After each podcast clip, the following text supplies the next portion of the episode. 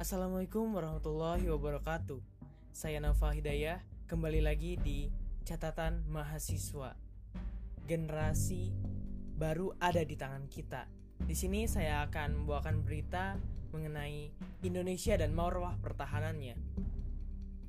Indonesia saat ini tengah berupaya untuk meningkatkan atau memodernisasi alat utama sistem senjata atau alutsistanya, di mana alutsista ini merupakan salah satu hal penting bagi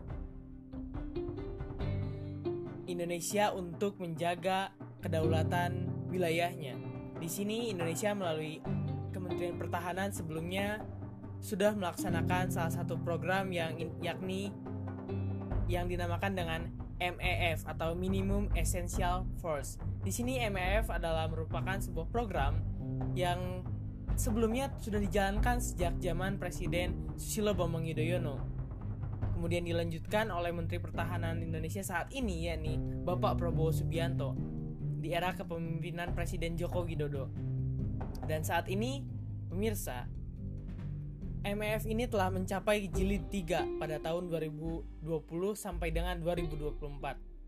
Demikian rencananya, Minimum Essential Force ini diperuntukkan untuk mempa- memperbaharui serta memodernisasi alutsista yang ada, di mana tindak lanjut hal tersebut Kementerian Pertahanan Republik Indonesia Prabowo Subianto pada sebelas sampai empat belas Januari lalu melakukan kunjungan ke Perancis dan diterima oleh Menteri Pertahanan Perancis. Dalam perjalanan dalam perjalanan tersebut, Bapak Prabowo Subianto melihat dan meninjau berbagai macam alat alat utama sistem senjata yang mungkin bisa dibeli untuk memperkuat angkatan udara, angkatan darat maupun angkatan laut Indonesia. Di sini hasil kunjungan tersebut Bapak Prabowo melalui Kementerian Pertahanan menyampaikan rencana untuk membeli empat puluh delapan unit pesawat tempur Dassault Rafale yang merupakan pesawat tempur generasi empat koma lima buatan Dassault Aviation Perancis untuk menggantikan pesawat tempur F lima Tiger produksi B A E System yang telah dibebas tugaskan. Selain pesawat tempur, kunjungan tersebut pun dilakukan untuk melakukan peninjauan terhadap kapal selam kelas Korben, di mana Indonesia berencana untuk membeli dua unit untuk memperkuat Tentara Nasional Indonesia Angkatan Laut dalam menjaga pertahanan Indonesia. Indonesia sendiri tidak hanya mengandalkan produk-produk luar negeri. Di sini pemirsa perlu diketahui bahwasannya Indonesia telah mengembangkan berbagai alat utama sistem senjata dari badan usaha milik negara ataupun swasta yang ada di dalam negeri, seperti halnya P T Pindad, P T Dirgantara Indonesia, dan P T PAL, di mana produk-produk yang telah mereka hasilkan juga telah dipergunakan oleh T N I maupun oleh negara-negara lain. Di sini seperti halnya P T Dirgantara yang telah berhasil memproduksi pesawat C N dua tiga lima, C N dua sembilan lima yang digunakan sebagai pesawat angkut militer, ataupun juga digunakan sebagai pesawat intai maritim.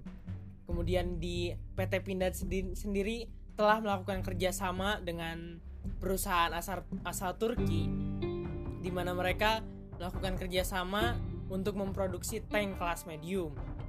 Kemudian Indonesia juga telah berhasil memproduksi senapan serbu buatan dalam negeri sendiri, yakni senapan serbu S S satu dan S S dua.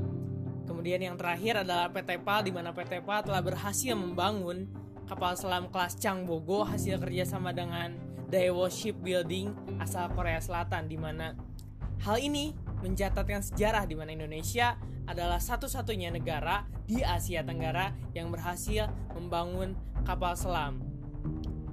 Nampaknya demikian yang dapat saya sampaikan. Semoga Indonesia tetap jaya dan marwah pertahanannya tetap disegani oleh negara-negara lain. Terima kasih. Saya Nova Hidayah beserta rekan-rekan yang bertugas pamit undur diri. Wassalamualaikum warahmatullahi wabarakatuh.